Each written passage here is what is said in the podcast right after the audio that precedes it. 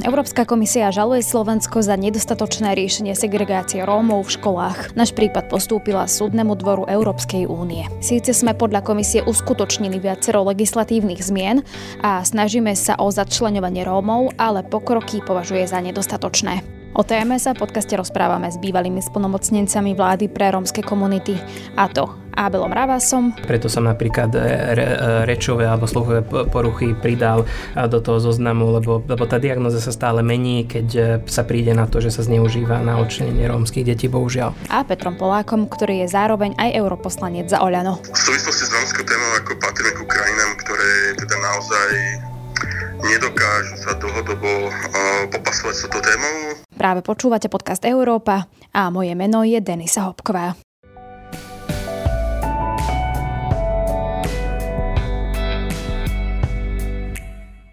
Európska komisia prijala rozhodnutie postúpiť prípad Slovenska Súdnemu dvoru Európskej únie, pretože účinne nerieši otázku segregácie rómskych detí vo vzdelávaní. Čo všetko v tejto otázke komisia vyčíta a čo to znamená pre Slovensko? Za Európsku komisiu odpoveda hovorkyňa zastúpenia Európskej komisie na Slovensku Ingrid Ludvíková. Pravidlá Európskej únie, ktoré sa týkajú rasovej rovnosti, prísne zakazujú diskrimináciu na základe etnického pôvodu v kľúčových oblastiach života, vrátane vzdelávania.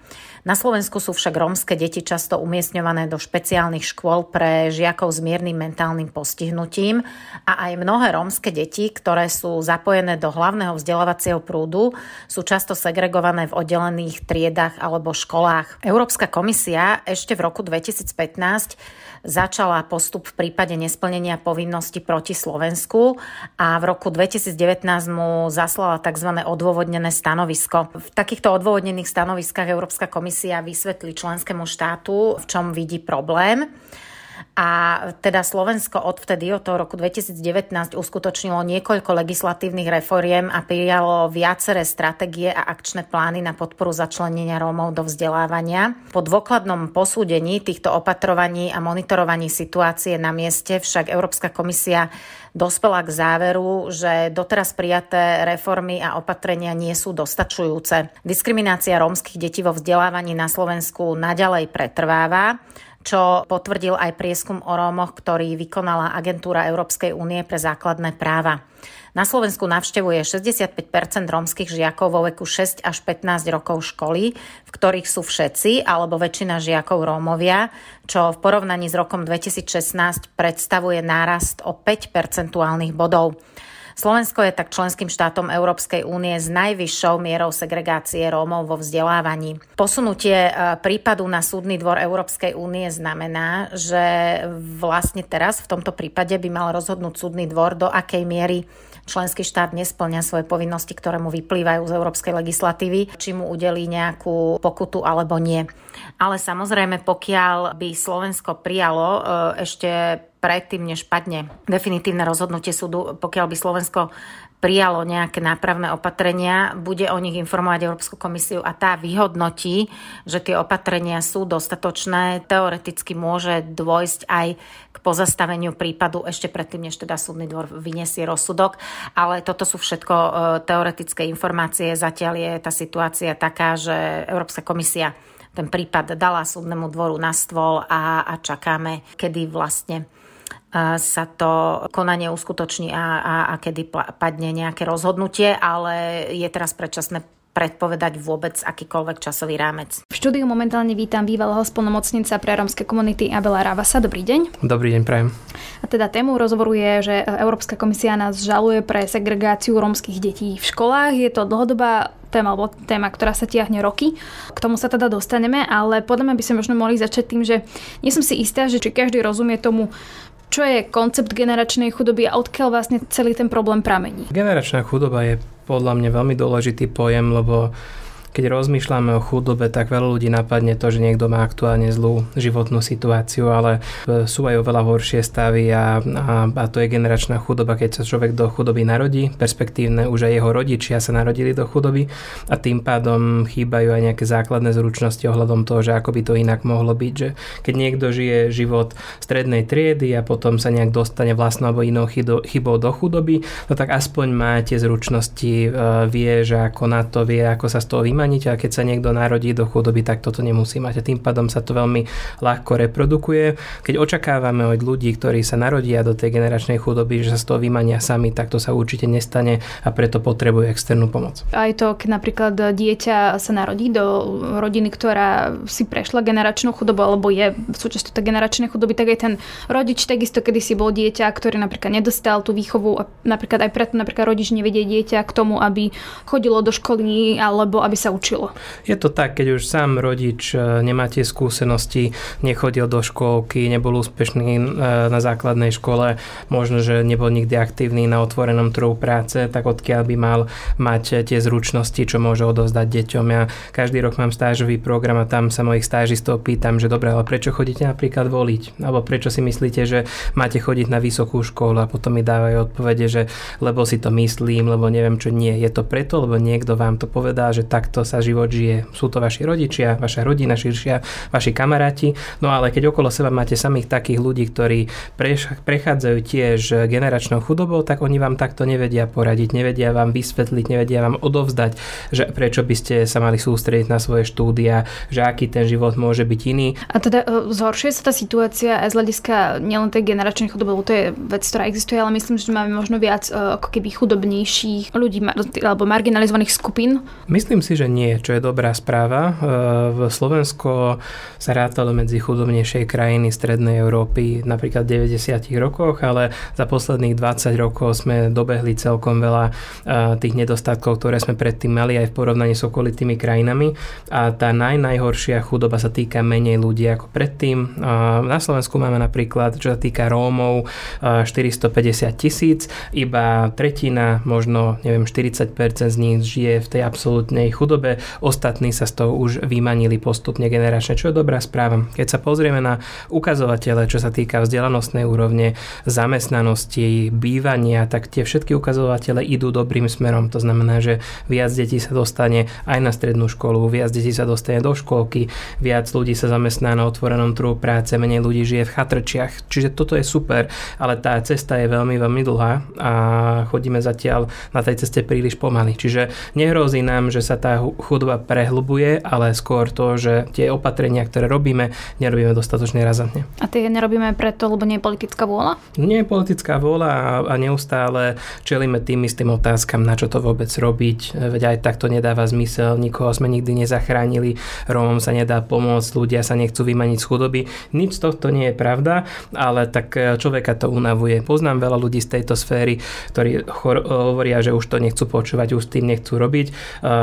Pomocné profesie sú často stigmatizované, to znamená, že keď niekto sa vydá na túto dráhu terénneho pracovníka, inej, inej pomocnej profesie, tak ešte doma na to dostane, že a čo robíš s tvojim životom, prečo nerobíš niečo užitočnejšie. Takže tá demotivácia tam je. Veľakrát je demotivácia aj v prípade rómskych komunít, ktorí už videli veľa sľubov a napokon nie vždy sa to naplnilo, ale myslím si, že napriek tomuto všetkému, ak trváme na tých opatreniach, ktoré robíme, ak pridáme k nim ďalšie, tak tá cesta k úspechu už je pred nami. Tá aktuálna téma je práve tá žaloba komisie. Žaluje nás preto segregáciu rómskych detí v školách a m, tak číselne oni to sami uvádzajú. Keď som si vypýtala vysvetlenie z komisie, že teda na Slovensku navštevuje šesťdesiatpäť percent rómskych žiakov vo veku šesť až pätnásť rokov školy, v ktorých sú všetci alebo väčšina žiakov Rómovia, čo v porovnaní s rokom dvetisícšestnásť predstavuje nárast o päť percentuálnych bodov a Slovensko je tak členským štátom Európskej únie s najvyššou mierou segregácie Rómov vo vzdelávaní. Dostanem sa k tomu samotnému faktu, ale ešte predtým, nakoľko je tento problém prepojený s nejakou skrytou formou rasizmu a nakoľko je to aj o tom, že naozaj ten problém je tak hlboký, tak dlhodobo sa ťahá, že sa to proste nejakým spôsobom prehlbuje a je to ťažké riešiť.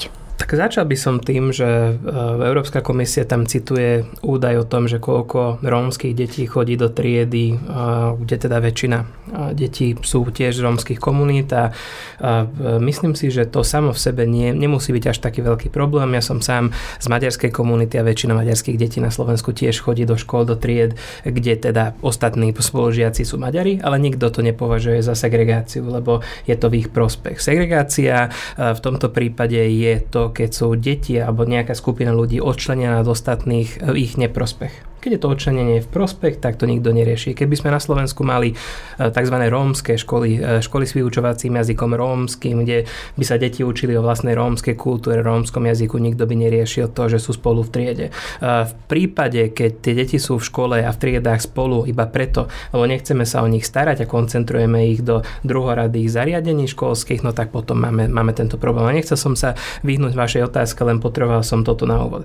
A je to, je to kombinácia rôznych faktorov. Jednak je tam samozrejme to, že máme také doliny, také mikroregióny na Slovensku, kde drvivú väčšinu detí tvoria rómske deti, dokonca všetky deti môžu byť v niektorých obciach rómske, tak nemáme ich s kým veľmi premiešať. Nejaké reči o tom, že mali by cestovať tridsať kilometrov za školou, sú úplne mimo misu. V takýchto prípadoch samozrejme tá koncentrácia detí bude prirodzená. Ale v iných prípadoch aj v mestách na východnom Slovensku, strednom Slovensku, dokonca aj tu v Bratislave, kde teraz sedíme, sú školy, kde napriek tomu tie deti chodia do, do, do, do, do odčlenených, do segregovaných tried, že väčšina detí netvoria rómske deti. To znamená, že sú z nejakého dôvodu pričlenené do, do jednej triedy, odčlenené do ostatných. A obe tie vysvetlenia, ktoré ste ponúkli, sú legitímne, dokonca myslím, že sa posilňujú v niektorých prípadoch. Jedno vysvetlenie je silnejšie, v druhom prípade to druhé. To znamená, že v niektorých školách je to čisto iba o tom, že nechcú tam mať rómske deti v tej triede. Keď ste to nazvali rasizmus, môžem to nazvať tak aj ja. Nemám rád to slovo, lebo... Bola to skôr otázka, než hey, by som ja teda povedal, ako... že to tak je. Je, je, je, je to samozrejme forma rasizmu, ale ja to slovo nemám rád, lebo väčšina ľudí si vypína potom akože telku, keď počuje rasizmus. Je to o tom, že jednoducho majú predsudky voči tým deťom, nechcú ich mať v triede. To sa nedá akceptovať za mňa. Ale je tam aj ten druhý moment, a to znamená, že deti môžu prichádzať do tej školy úplne nepripravené, lebo nemali ranú podporu, nechodili do škôlky, a keď majú šesť rokov veku, už majú takú nevýhodu v porovnaní s ostatnými, keď ich dáme do jednej lavice, tak ako nebude to fungovať. A toto by som za žiadnych okolností nepovažovala za rasizmus ani za chybu tých rodičov.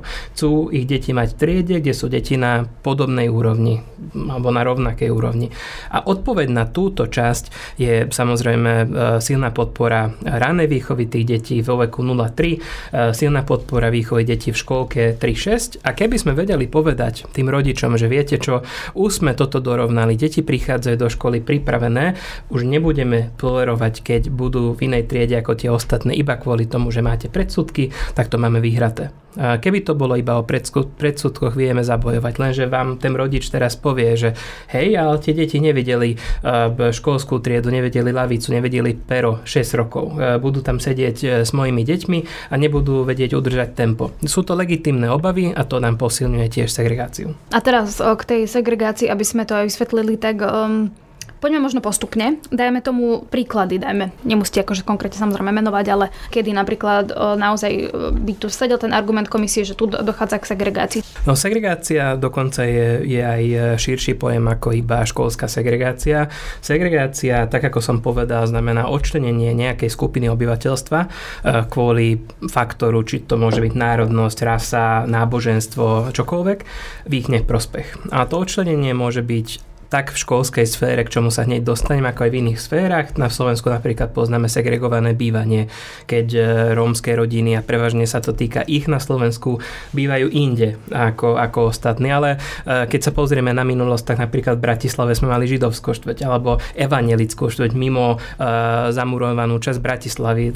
Tam v minulosti boli koncentrované tieto minority. Čiže tá segregácia môže mať rôzne podoby aj na trhu práce, aj všade inde, dokonca aj v zdravotníctve vidíme, že sú, neviem, vyčlenené časti nemocnic pre, pre rómske mamičky v niektorých východoslovenských mestách, čo je, čo je, myslím si, že chore.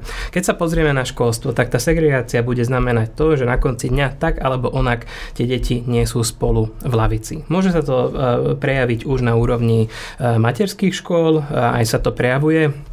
Tam tá segregácia najčastejšie tak, že rómske deti jednoducho nemajú kam chodiť. Ani nechodia do škôlky. Nie v, v obci, v meste, dostatočná kapacita, aj keď je, tak tam sú nerómske deti a, a teda vylúčenie z materskej školy je úplne tá prvá forma segregácia, čomu budeme čeliť.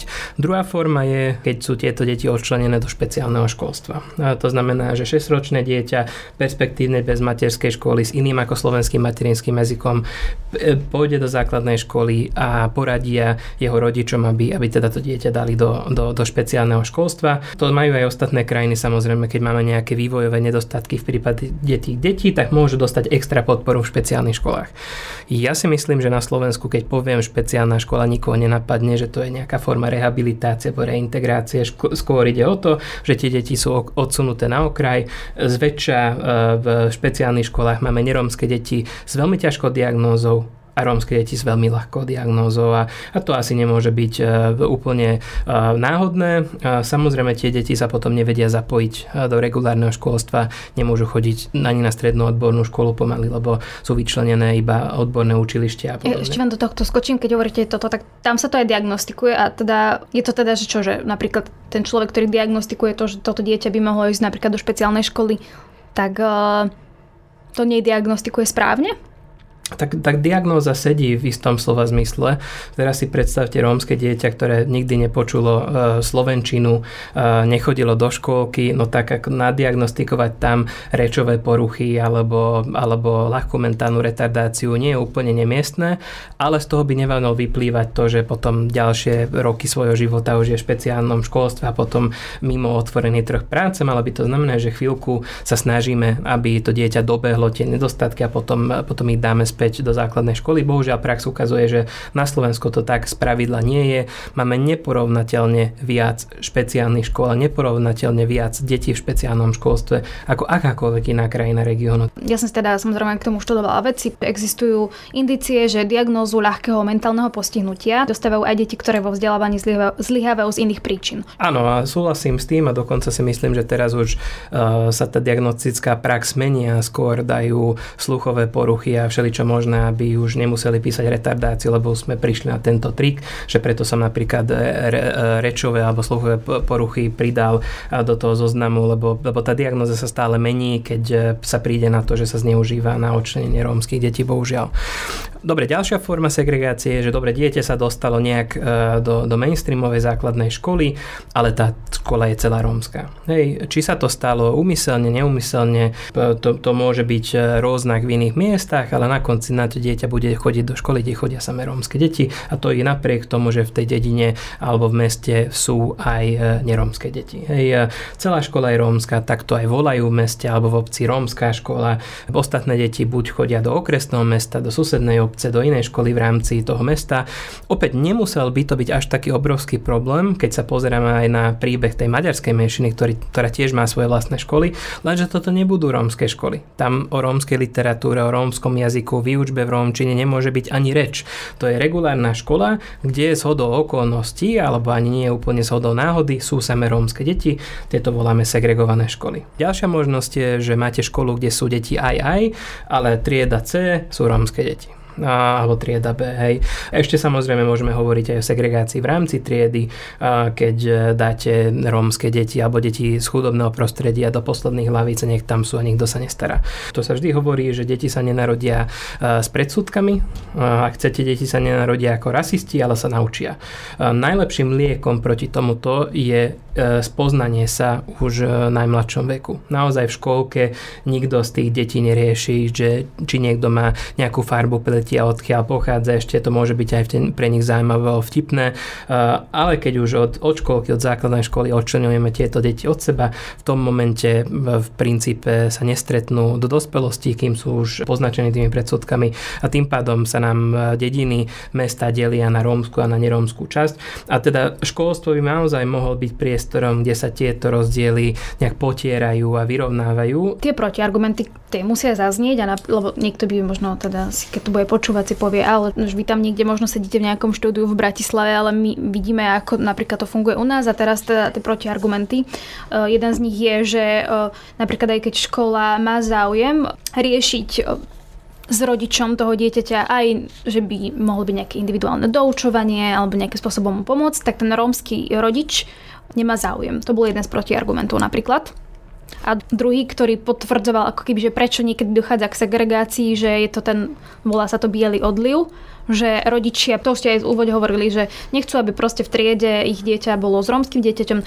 Na úvod, že ja si naozaj nemyslím, že je užitočné e, mať morálnu pozíciu voči e, učiteľom a školám v regiónoch Slovenska. V princípe v, na lokálnej úrovni vždy je nejaké vysvetlenie, že prečo sa to robí a, a musíme s tým e, v nejakej forme pracovať. Poprvé musíme pochopiť, že keď budeme chcieť od ľudí, ktorí sami vyrástli v generačnej chudobe, že budú chápať ich vlastné záujmy, no tak sa mýlime. E, niektorí e, obhajujú segregáciu, že rómski rodičia s tým súhlasia. Súhlas neznamená, že nie čo s tým druhým človekom môžem robiť. Že keď vy mi poviete, že mám vás tu zabiť štúdiu, keď to spravím, stále som vrah. Lebo vy nemusíte chápať vaše vlastné záujmy. Keď rodič nechápe, že záujem dieťaťa je kvalitné vzdelávanie, no tak spoločnosť musí povedať, že počkajte, pomôžeme vám, vysvetlíme vám a aj napriek tomu, že to sami nebudete musieť chcieť, my to spravíme. Čiže nesúhlas rodiča alebo nespolupráca rodiča nás naozaj akože nezachráni pred tým, aby, aby sme niečo pre tie deti robili. Máme to iba takto ťažšie a preto veľmi často tie úspešnejšie školy aj na Slovensku, aj celosvetovo sú tie, ktoré zapájajú rodiča do práce, zavolajú tých rodičov často do školy, sú tam nejaké asistenčné podporné pozície, čo robia rodičia, robia kultúrne aktivity, aby to nebolo tak, že rómsky rodič versus gádžovská škola, ale aby sa tá škola stala súčasťou tej komunity. A čo sa týka bieleho odlivu, hej, je to ako veľmi nepríjemný pojem a veľmi nepríjemný jav najmä.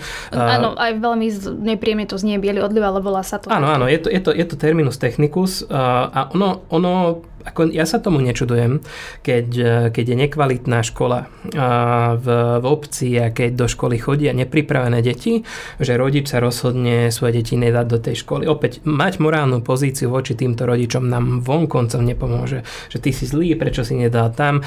Toto, toto, toto opäť nie je niečo, čo, čo by som ja presadzoval. Že musíme vyrovnať šance tých detí na úspech vo veku nula až šesť. Je to paradoxné, lebo keď, keď Európska komisia nám vyčíta segregáciu, tak potom vždy nech už je tam akýkoľvek minister školstva, tak hovorí o tom, že budeme bojovať proti segregácii tak, že v základných školách budeme robiť toto, toto a toto.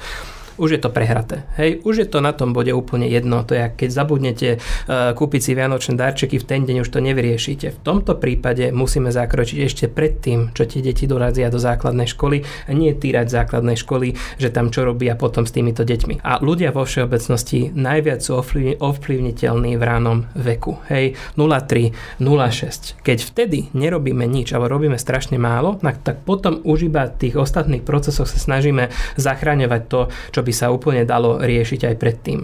Keď deti nula tri nemajú či už čo sa týka psychologického vývoja, ale aj normálne, že fyzických vecí dostatočnú podporu, tak kým dorazia do základnej školy, už je to neriešiteľné. Keď rodič strednej triedy vidí, že dieťa má nejakú vyrážku, tak už beží do nemocnice. Tak by to malo byť. Dieťa z hlbokej chudoby, kým sa dostane do nemocnice, už tie veci môžu byť chronické a neriešiteľné.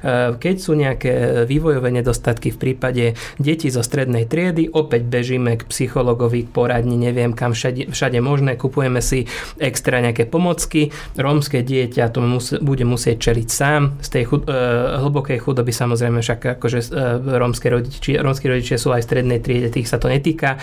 E, chod, hovoríme o chudobných komunitách a tým pádom, kým dorazíme do základnej školy, už je to neriešiteľné. Keď toto začneme systematicky spracúvať, tak verím, že vieme zapracovať aj proti white fly. Tí rodičia, ktorí neakceptujú Rómov vo všeobecnosti, ich deti aj tak neudržíme v tých školách. Ale rodičia, ktorí by to akceptovali, ak deti by boli pripravené a spôsobilé e, sa spolupodieľať na práci tej triedy, tak myslím si, že, že ich deti tam nechajú v triede, ak tá kvalita bude tam. Budem mať aj Petra Poláka, súčasného europoslanca, bývalého splnomocnenca vlády pre rómske komunity, e, viedol tento úrad pred vami a aj jeho sa budem pýtať a opýtam sa to aj vás, že či to nie je aj vaša zodpovednosť nejakým spôsobom že dnes sa rozprávame o tom, že komisia žaluje Slovensko za segregáciu rómskych detí. No, nemám, nemám ambíciu sa brániť. Ja som sa celý život venoval tomu, aby som vylepšil životné podmienky Rómov. Predsa jednu vec možno na obranu poviem, kým som bol štyri roky splnomocnenec, sme komunikovali s Európskou komisiou celý čas ohľadom presne tohto procesu tzv. Infringementu súdne, súdnej žaloby a je to aj kvôli práci, čo som odviedol za to obdobie, že za tie štyri roky sa to neposunulo až na súd. Tam sme dokázali zaviesť niektoré opatrenia, ktoré teda Európska komisia hodnotila veľmi, veľmi pozitívne ako systémové zmeny v tejto oblasti, povinné škôlky pre päťročné deti, uh, masívne desegregačné opatrenie, lebo aspoň už začíname budovať ten systém v ranom veku od päť rokov, treba ísť dole na štyri roky, na tri roky a potom predtým. Zrušili sme segregačné nulté ročníky, napriek tomu, že tam bol veľký odpor zo strany škôl, že to potrebujú. Všetky naše analýzy ukazovali, že nulté ročníky zhoršujú uh, výsledky tých detí a tiež sa zaviedli vtedy obedy zadarmo, čo opäť má desegregačný efekt. Čiže myslím si, že sme urobili to, čo bolo treba. To, že za posledné tri roky uh, sa nedokázala vláda alebo po sebe idúce vlády nadviazať na tieto opatrenia, to ma veľmi mrzí. A najviac by ma mrzelo, aj keď tá na, vláda, ktorá príde po októbri, tiež akože by nevedela robiť takéto veci, lebo, lebo keď budeme riešiť iba jednotlivé prípady, budeme proste sedieť na krku jednotlivých škôl, ale ten školský systém neprispôsobíme potrebám, tak toto určite nevyrieši. A vy máte takú predstavu, že toto niečo zmení, táto žaloba, ale lebo nemôže sa stať, že no tak zaplatíme nejakú sankciu pri najhoršom, ale že sa to no, bude prehlbovať? No problém je, že toto bude sankcia každoročná a nie jednorazová. Čiže toto nie je tak, že sa vykúpime z toho, ale kým neodstránime problém, tak už tie sankcie budeme platiť vždy. Čiže toto, toto bude veľmi, veľmi drahý špás, ak s tým niečo neurobíme. Viem si najskôr predstaviť to, lebo teraz, zatiaľ sme mohli komunikovať na Európsku komisiu, áno, urobíme takéto kroky, budeme mať takéto plány, takéto akčné plány, takýto plán obnovy, neviem čo všetko možné. Teraz už budú chcieť konkrétne kroky. A myslím si, že konkrétnymi legislatívnymi zmenami by sa ten proces ešte stále dal zastaviť. Ja teda verím tomu a myslím si, že toto nám vyjde oveľa lacnejšie ako začať platiť každoročné pokuty preto, aby, aby deti mohli zostať v triedách, z čoho nie je návrat do normálneho života. Toľko teda, Ablara, vás ďakujem pekne. Ďakujem pekne, dovidenia.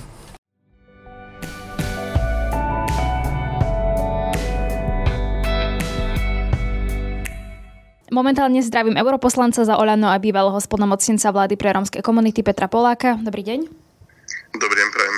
Teda tá téma, o ktorej sa rozprávame, je žaloba komisie na Slovensko pre segregáciu rómskych detí v školách, ale teda ten proces sa ťahá roky. Skôr to vyzerá, ako keby sme to nechali vyhniť, že sa to proste nerieši. Prečo to tak je, že, že vlastne ten problém sa roky prehlbuje a nerieši sa? V podstate také prvé upozornenie prišlo v dvetisícpätnástom roku a všetky vlády v podstate dostali príležitosť, aby sa s týmto vlastne problémom popasovali. Ide o problém dlhodobý, ktorý na Slovensku je. To je vo vzťahu k vzdelávaniu rómskych detí.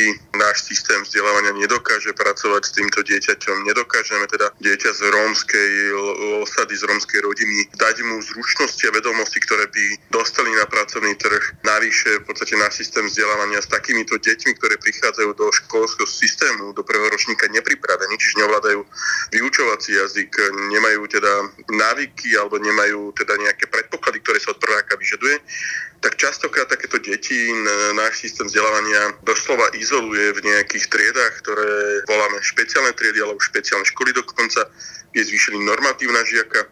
Čiže inak povedané, za vyšší normatív na žiaka my teda nedokážeme pracovať s dieťaťom z osady a dokonca za dvakrát väčšie peniaze z neho vychovávame človeka, ktorý doživotne závislí. A ani jedna vláda od dvetisícpätnásteho roku sa s týmto problémom v podstate nejako nepopasovala. A mnohé vlády vrátane tejto, a to hovorím úprimne napriek tomu, že, že moja strana bola súčasťou tejto vlády, tak hovorím, že mnohé vlády si mysleli, že zaplatajú tieto diery, ktoré teda dlhodobo nás trápia nejakými projektami, nejakými teda možno programami alebo nebodaj nejaký, nejakými stratégiami, lebo však ako každá vláda je táto, aj, aj, aj, aj minister Gröning šermuje tu s nejakými stratégiami, ale tu už nie je čas na stratégie, tu nie je čas na nejaké projekty, tu je čas a, a to teda požaduje Európska komisia na systémové opatrenia, ktoré urobia maximum preto, aby aj rómske chudobné dieťa z osady sa dokázalo v podstate v našom vzdelávacom systéme pripraviť na pracovný trh, inak povedané, aby z tohto dieťaťa bol vlastne človek, ktorý bude platiť dane a nepoberať sociálne dávky,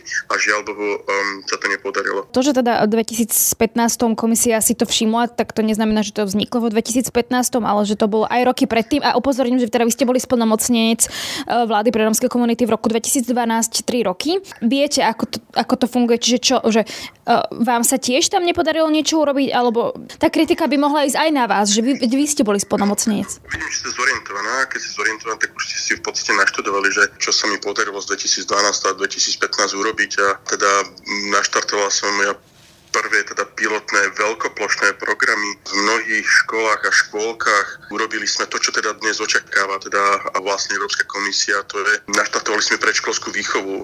stopäťdesiat materských škôl sme do toho zapojili, ktorí pracovali s deťmi. Viac ako osem tisíc detí z rómskych chudobných osád začalo chodiť do materskej školy. Na základných školách sme spustili celodennú výchovu, celodenné vzdelávanie. A to sa očakáva v podstate od, od vlád, a to je to, že približne nejakých päťdesiat tisíc detí začalo chodiť z rómskych osád do družiny, do školskej družiny.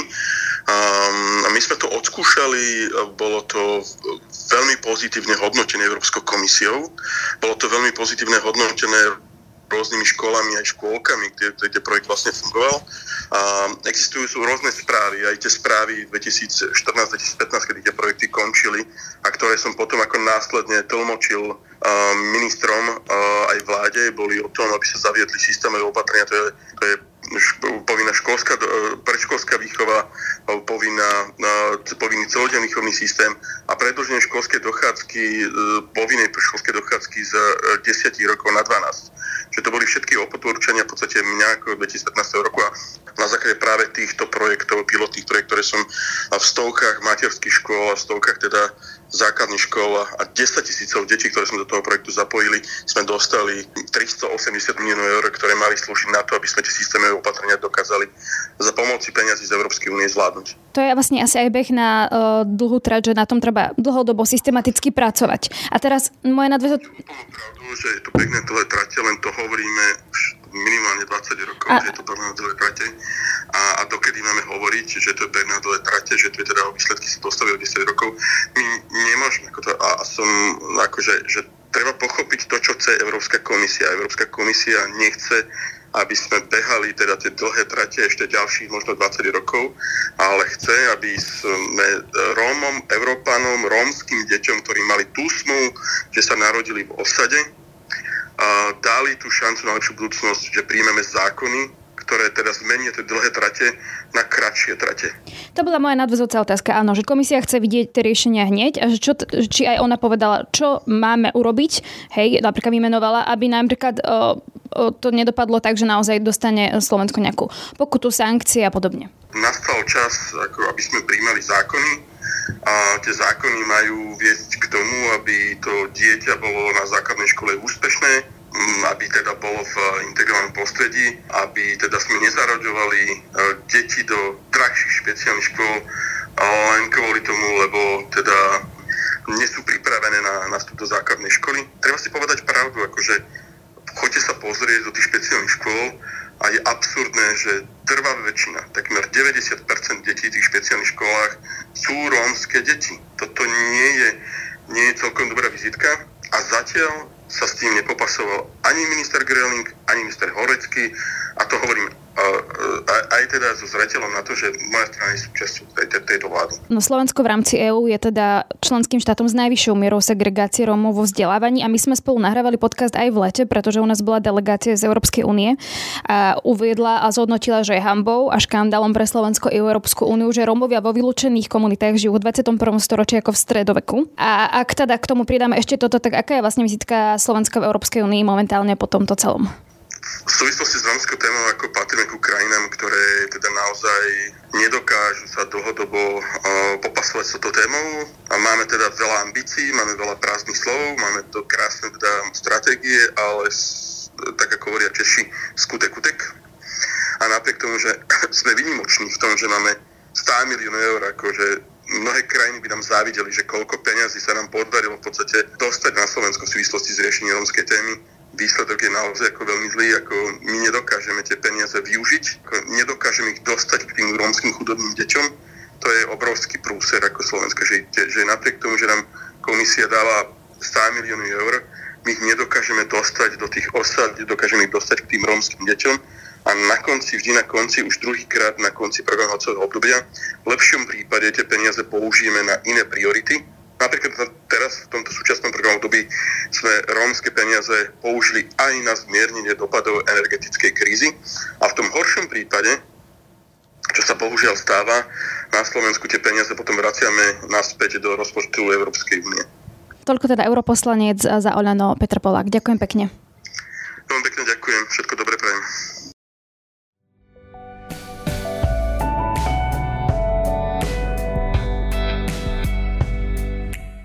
To je z dnešného podcastu všetko, ale vy si môžete vypočuť aj našu predošlú časť. Analyzujeme, ako za rok vojny na Ukrajine dokázala Únia pretrhnúť svoje vzťahy s Ruskom a že susedia Ukrajiny sa spamätali rýchlejšie ako Západ, vrátane Slovenska, a váha Slovenska v Únii tak rastie.